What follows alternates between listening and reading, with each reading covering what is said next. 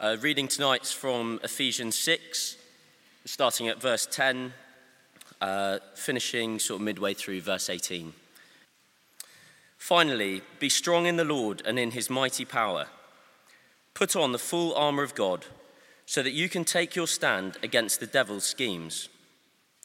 For our struggle is not against flesh and blood, but against the rulers, against the authorities, against the powers of this dark world and against the spiritual forces of evil in the heavenly realms.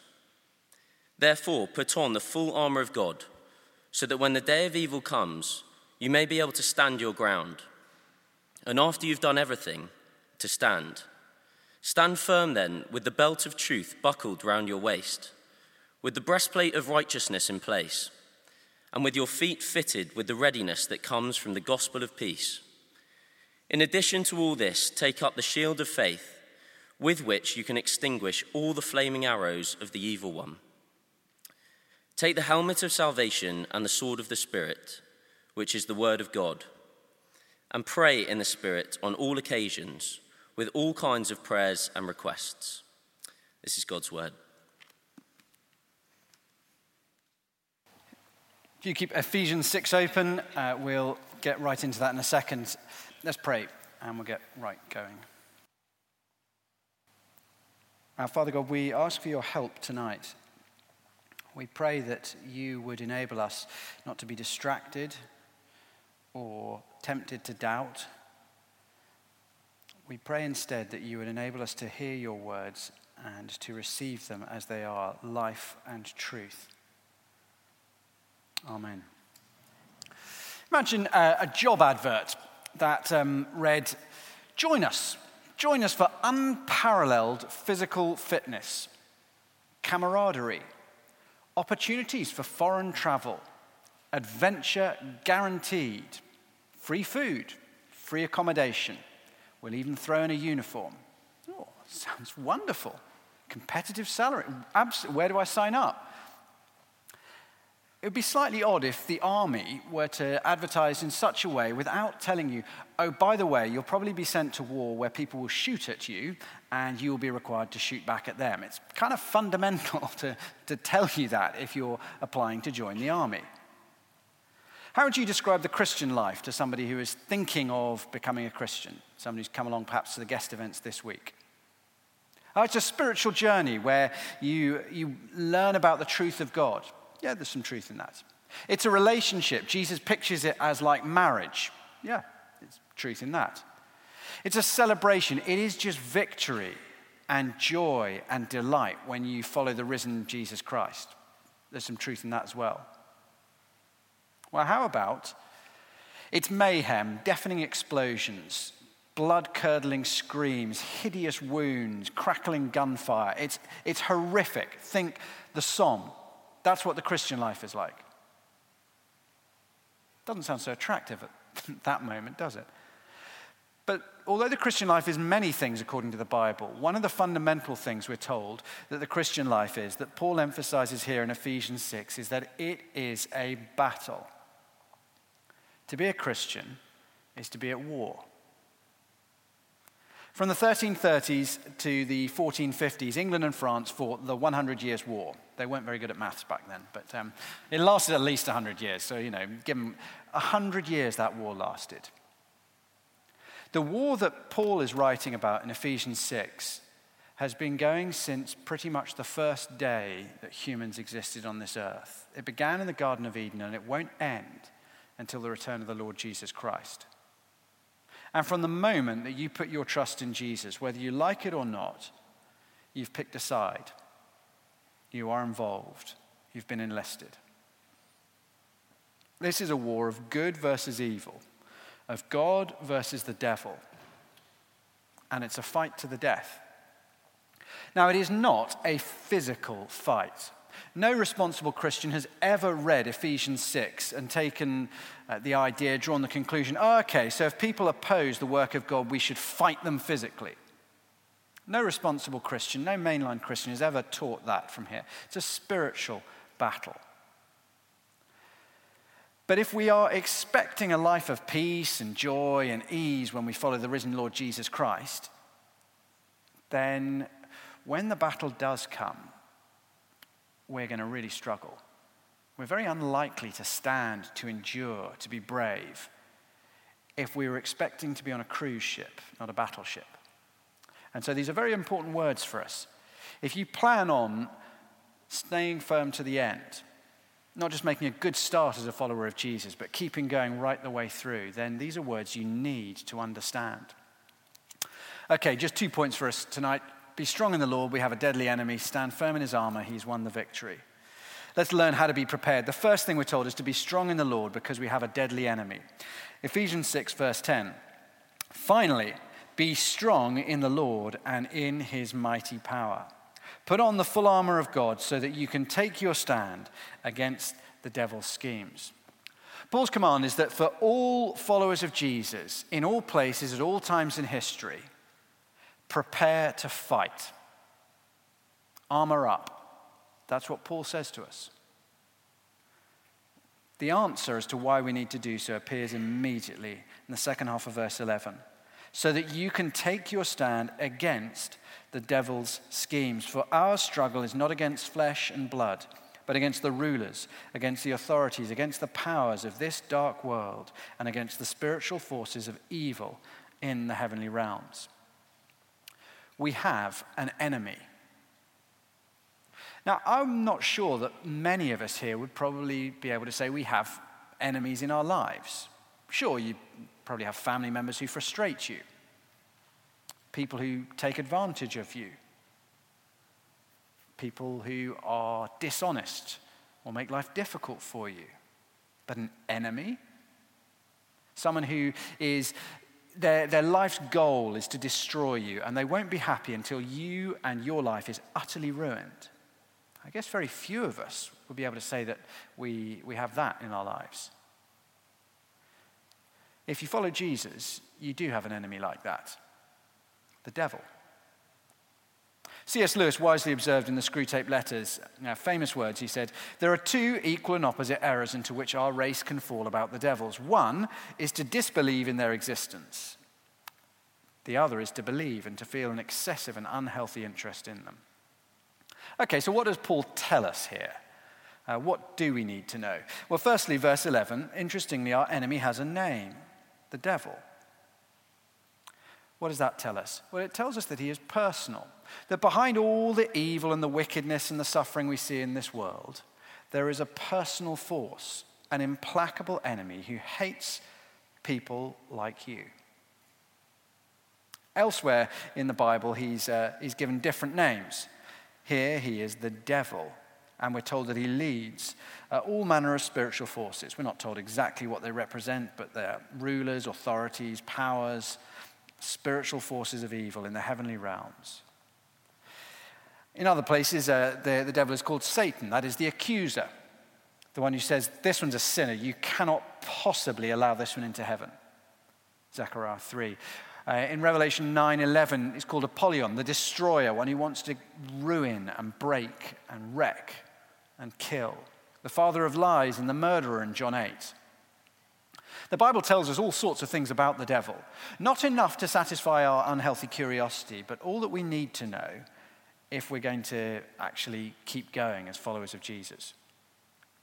We know that he's a powerful angel, angel who's implacably opposed to God. We know he's, he's not another God, in other words. He's a creature. It's not as if there is, there is good God and then there is the devil, you know, this massive heavyweight battle and ooh, who knows who's going to win. No, the devil is a creature that's fallen, a powerful creature but a creature nonetheless. And he's on, the, he's on a leash.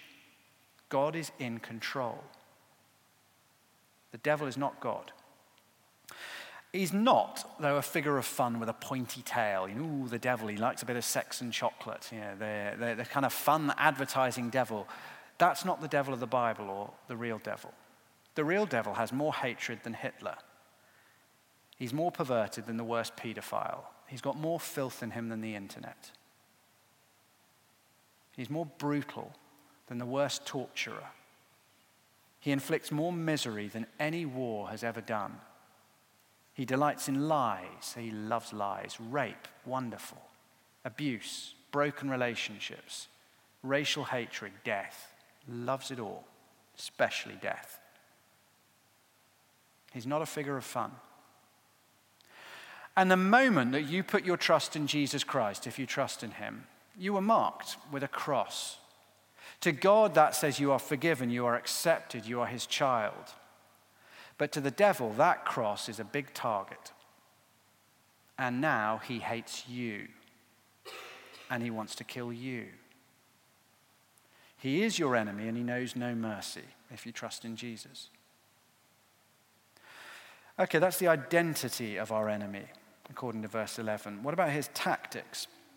Well, again, verse 11 tells us it talks about he has schemes. What are these schemes?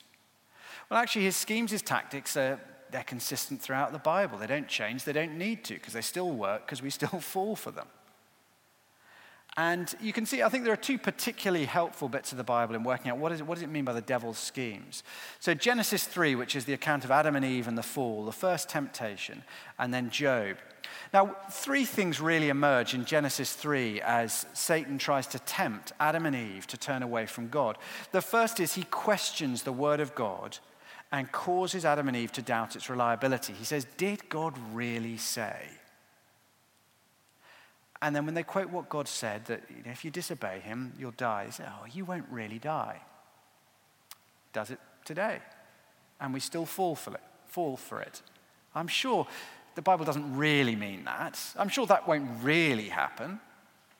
Secondly, he undermined the character of God and his generosity. He said, he tells Adam and Eve, look, the reason God said you can't eat the fruit is because God doesn't want you to become mature and mighty like he is. God's not good. That's why he's given you that law. Does the same today. We find ourselves believing the lie that God's rules are not for our blessing and protection. They're actually denying us things that are good and fun. And then, thirdly, related to that, he tempts them to seek enjoyment and fulfillment through disobeying God rather than obeying him. That's what he does in Genesis 3. And he still uses the same tactics today, and they still work. Now, the book of Job is slightly different. The book of Job um, is, uh, we're not given any historical context in the Bible, it just sort of stands alone. And the book of Job tells the story of a very good man, a man named Job, who obeys God, loves God, trusts God, and always does what is right. And Satan comes to God and says, uh, Yeah, look, the thing with Job is his life is rather lovely. There's no way that he would honor you if his life was miserable. And God gives Satan permission to test Job. And he's struck with all sorts of physical afflictions. He loses everything his family, his wealth, his physical health, everything. But here's the thing that's not what Satan wants to do, that's just a means to an end. Satan doesn't win because Job's life sucks. Satan only wins if, because Job is filled with suffering, he turns away from God. That's Satan's big aim.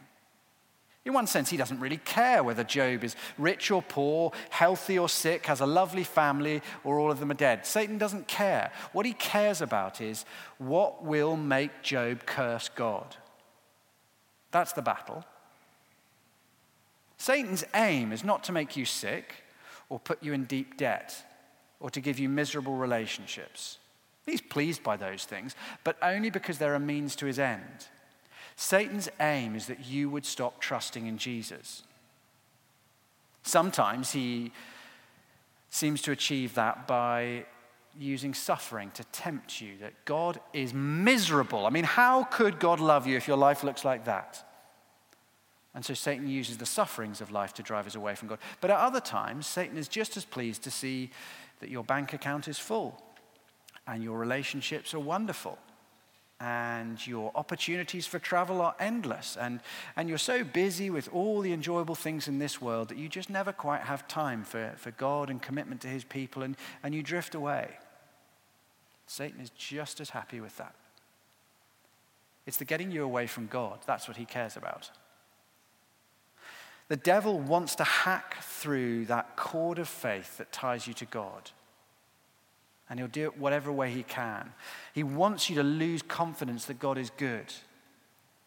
He wants you to doubt that God's promises will come true. He wants you to disbelieve that God loves you. And he'll do anything to make that happen. These verses, Ephesians 6, 10, and 11, are a very sober warning for you and for me. They said, Don't underestimate your enemy. If you do, you're going to be in all sorts of trouble.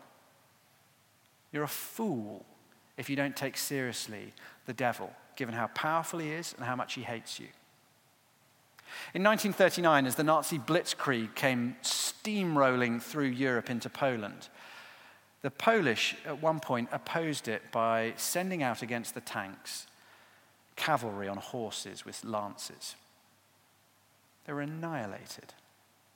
If you think that you, by your own power, your own strength, your own wit, your own cunning, your own moral goodness, can stand against Satan, you are a fool. You're a fool. Paul warns us here because he wants to wake us up out of complacency. Say, don't, don't fall asleep. Don't, don't fail to, to take notice of the dangers in front of you. He wants to wake us up, but he doesn't want to fill us with dread because he doesn't want you to run away in fear. He wants you to run to God because God is mightier than Satan. And having warned us of the reality of Satan, he now wants to tell us of the might of God so that you and I will be sober, alert, but not afraid. We have a deadly enemy, but we have no need to be afraid because we have the promise of God's strength and God's armor. Come back to, to verse 10. Finally, be strong in the Lord. Literally, it's receive his strength and his mighty power. Put on the full armor of God so that you can take your stand against the devil's schemes. For our struggle is not against flesh and blood, but against the rulers, the authorities, the powers of this dark world, and against the spiritual forces of evil in the heavenly realms. Therefore, put on the full armor of God so that when the day of evil comes, you may be able to stand your ground. And after you've done everything, to stand. Now, he unpacks what this means in verses 13 to 18. Stand firm in his armor, he's won the victory. Look, before we get into what the armor is, it's worth asking what does it look like to fight in this spiritual war? What does it mean to, to fight? Because frankly, there are all sorts of weird and far from wonderful books and talks and speakers out there doing the rounds telling you all sorts of things that owe a lot more to Buffy the Vampire Slayer than the Bible. And I'm sorry, but just, there's an awful lot of nonsense out there. So, what is it? What does it mean to be faithful in this spiritual war? Well, to fight means to stand. You can see that. Look at verse 11. Stand your ground. Verse 13. Stand your ground. Stand, verse 13. Stand firm, verse 14. Again and again, the emphasis in this passage is stand. Far, far too much supposedly Christian teaching uh, on spiritual warfare is all about how we disarm the devil and claim the territory and defeat demons through strategic prayer or whatever. But the Bible is clear it is Jesus who wins the victory, not us. Our role is to cheer his victory and stand his ground. 1 John 3:8 doesn't say the reason the Son of God appeared was to teach us how to destroy the devil's work. It says the reason the Son of God appeared was to destroy the devil's work himself. Colossians 2:15 makes this abundantly clear. Having disarmed the powers and authorities, Jesus made a public spectacle of them, triumphing over them by the cross. It's the David and Goliath point. You probably know the Old Testament story of David and Goliath. So you've got all the Israelite soldiers and the Philistine army and the massive giant Goliath. And Goliath terrifies them, and Goliath can beat any of them, and Goliath offers them individual combat. Any of you can fight me. If I kill them, I take everybody. And they're all terrified. But then David steps forward, and David kills Goliath. When it comes to spiritual warfare, you and I are not David. David is, as the Bible makes clear, he points towards Jesus. It's Jesus who defeats the devil by dying on the cross and paying for our sin.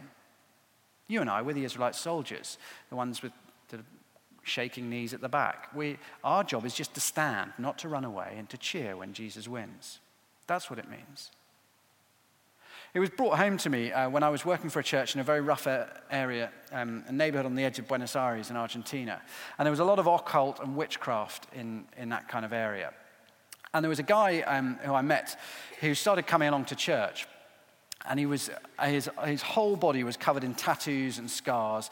And he had hair down to his waist and a massive tattoo across his forehead that read in English, skinhead, um, which was uh, mildly ironic. But um, but there we go. He couldn't speak English, so he was all right. Um, but uh, he, um, he was a pretty bad character, but he started coming along to church, and eventually he decided he wanted to put his trust in Jesus. But it, I remember he sat down with the pastor, and his question was very simple. He said, Is Jesus stronger than Satan? Because the devil is going to be seriously unhappy because I've been doing all sorts for him for a very long time. That was absolutely right. Absolutely right. The question is not, will I be strong enough? It's, is Jesus strong enough? Is Jesus strong enough? And the answer was given when Jesus defeated death on the cross. A guy who can die and rise again is a guy you can trust. A guy who can take on the sins of the world, the sins that you and I have committed, and absorb them and take God's punishment and then come back to life is a guy you can trust to keep you safe.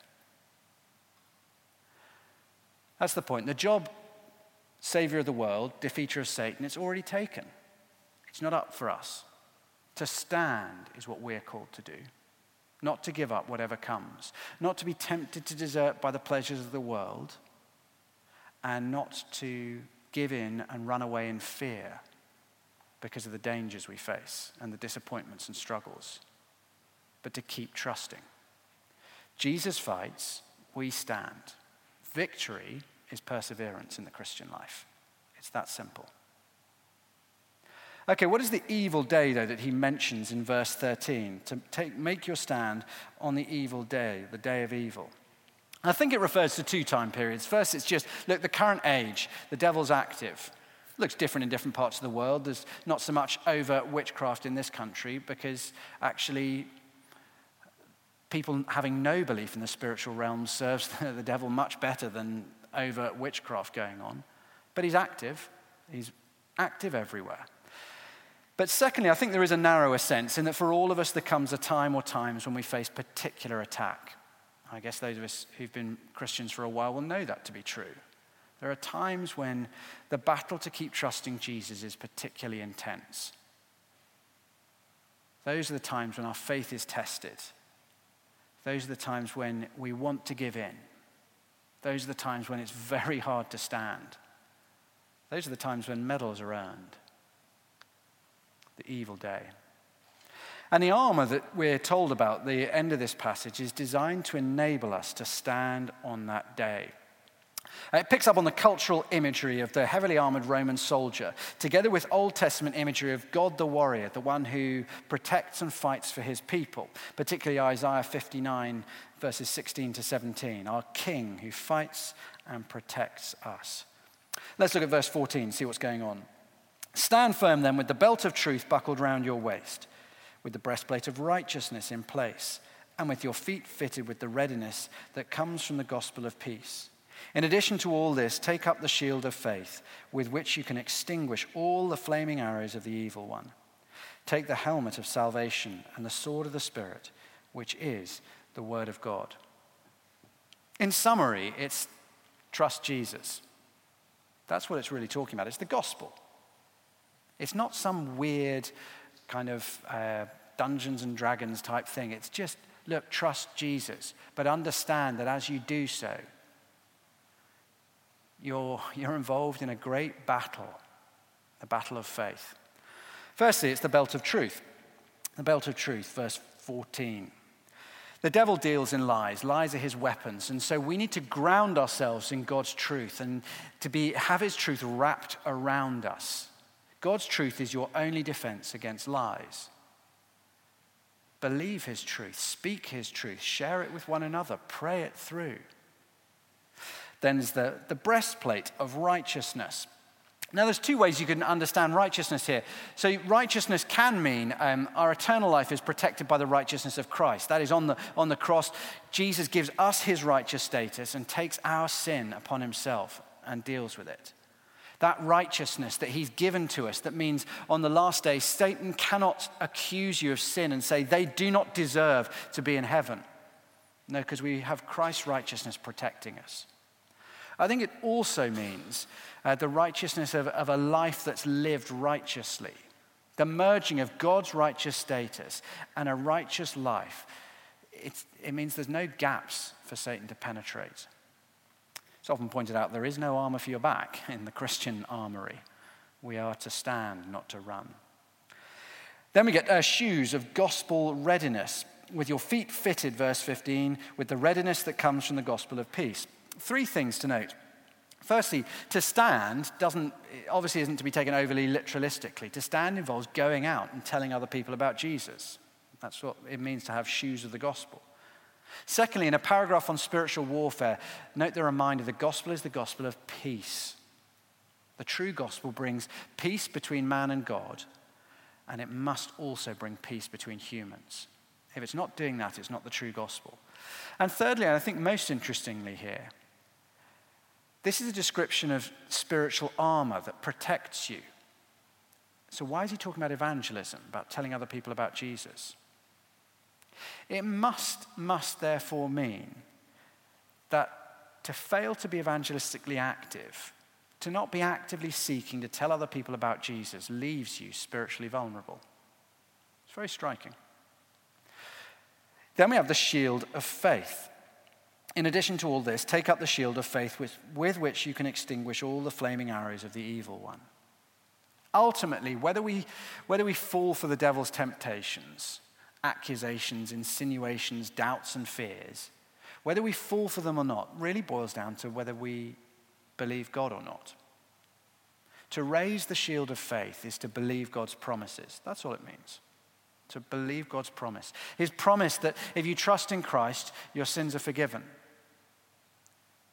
His promise that it is worth the sacrifices to love and serve other people for God's heavenly reward. His promise that He will keep you fast, He will protect you. The shield of faith. Then the helmet of salvation, appropriately the head, where a fatal wound could be received, is protected by God's salvation. And the salvation, it, it literally says receive, not take, but receive. It's passive. Salvation is something that God gives you as a free gift, as we've seen throughout Ephesians. And then finally, we get um, verse 17 the sword of the Spirit, which is the word of God, the one offensive weapon in the arsenal. Now, Jesus shows uh, what, what, what, do you mean? How is the, the Bible an offensive weapon? How do you wield the sword of the Spirit? Jesus shows us in his temptations in Matthew 4. Unlike Adam in the garden, Jesus in the wilderness, when, when he's tempted by the devil, responds with the words of God, God's truth to destroy the devil's lies. And look, if you and I do not study and learn scripture, then we march into battle with no weapon, without a sword. Every day we go out into the world and we face the devil's lies, lies that come from out there and often from in here in my own heart, let's be honest. But the, the sad truth is that many of us Christians, we think that learning verses in the Bible is just all a bit keen and extra. And so we read the Bible in church, and we ignore it when we're out in the world and we have no scripture in our memories. And so we go out unarmed. Get the sword in your hand. Get fighting, is what Paul tells us to do. What gospel truths do you most struggle to believe? What sins do you most struggle to resist? Learn verses that kill them, that counter them, that help you trust God. And not just the things that help you, but what about your friends? your Christian brothers and sisters who you love. Where are they struggling? Well, learn the verses that you can pray for them too. Cut through lies with God's truth. Fight for each other. Now, look, putting on the armor that he's described here is not some mechanical process if every morning you have to sort of concentrate, uh, Lord, help me uh, put on the breastplate and the helmet. And if you forget something, you know, you're distracted by, uh, by your alarm, then, oh, okay, you go out unprotected in one bit of you that day. It's not like that. There's nothing mechanical or weird or, or mystical about it. It's, the armor is gospel armor. It's salvation, righteousness, truth, evangelism. And so he's saying, look, you put on the armor as you seek each day to grow in your knowledge of Jesus Christ, in your understanding of his salvation. The more that you understand and live that out, that, that is what it means. You're protected as you do that. Each day, grow. Which brings us to prayer, verse 18, and pray in the Spirit on all occasions with all kinds of prayers and requests. Prayer in the Spirit is prayer guided by the sword of the Spirit, the Word of God. We'll think more about it next week, but it's no wonder that a whole section on the, on the spiritual war that we're in ends with prayer, which is basically crying out to God for help. When you know you've got a serious opponent like Satan, when you know how sinful your heart is, then you want to pray to God for his help. We face a fight that we cannot win on our own, but that God cannot lose. And so wonderfully, we by faith, lay hold of the armor he gives us and pray to him for his help. Okay, what difference should this all make um, to our lives tomorrow? Well, firstly, uh, expect it to be a battle. Expect it to be a battle. The old hymn books were full of battle imagery. Onward, Christian soldiers, stand up, stand up for Jesus, you soldiers of the cross. Now, there is a good reason we're a little bit more nervous about the language of religious warfare these days. It's been so we're, we're far too aware that some people are, use language of warfare for very, very wicked reasons.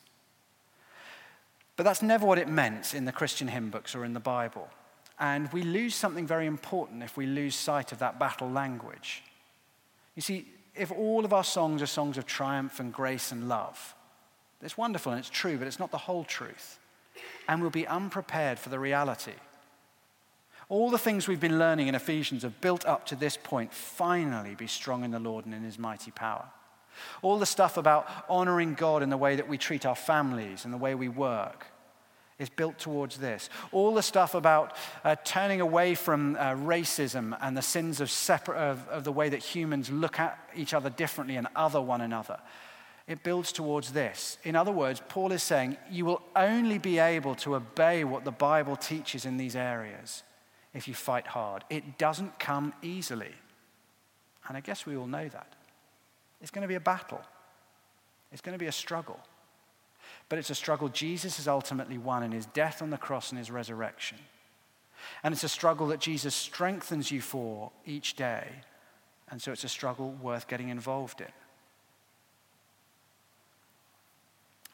Be ready for it. Now, let me apply this to a particular area, which is to sin. Uh, when we think about the, the battle with the sinful desires in our own hearts, the most common way that the New Testament talks about sin is not actually acts, individual acts that cause me guilt and shame. Though that's, of course, true. It talks about sin actually more often as a, as a power that seeks to dominate and destroy and enslave, like Romans 6. And so, seeking to grow in godliness, seeking to turn away from the sins that, uh, that pollute my heart and that wreck my relationships, don't expect it to be easy. Don't expect sin to give up without a fight. It's going to be difficult. It's going to require battle. And I guess, lastly, for, for those who are looking into the Christian life, who um, perhaps came along this week, know what you're signing up for. Uh, Christianity is not just a humanist way of, another humanist option of how to live. There is a spiritual reality. God is real. And the Bible makes no apology for the fact that it talks about spiritual realms. But it also talks about spiritual realms as a place of conflict. To become a Christian puts you at peace with God, but it brings you into conflict with the devil. And you need to know what you sign up for. But you also need to know that the Jesus who died to pay for your sins is the Jesus who rose again the Jesus who reigns and the Jesus who wins. You have everything you need for this battle. And so Paul tells us wake up from cruise ship Christianity and get involved. Stop, stop acting as if life is, life is just a laid back, easy thing. You're never going to stand while you're living in cruise ship Christianity. Be prepared, you have a serious enemy. Put on the armor of God so that you can stand. Get praying get fighting, and help one another. Let's pray.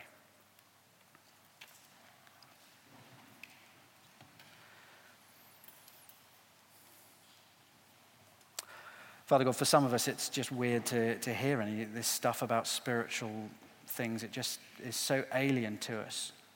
We pray that you would help us to, uh, to see the reality of the world that we live in, that it is a world where there is real evil as well as good. And we pray that we would not be naive or foolish about the, the realities of the universe. Father, we pray for those of us who would call ourselves Christians that you would, uh, you would help us not to be blase or foolish we would recognize that we're in a fight, that we have an enemy. And so we pray that we would take things seriously. Our Father, thank you, though, that whether or not we come through this battle is not down to our bravery or our skill. For the Lord Jesus has won the victory against the devil. And the Lord Jesus has provided us with all the armor we need to protect us.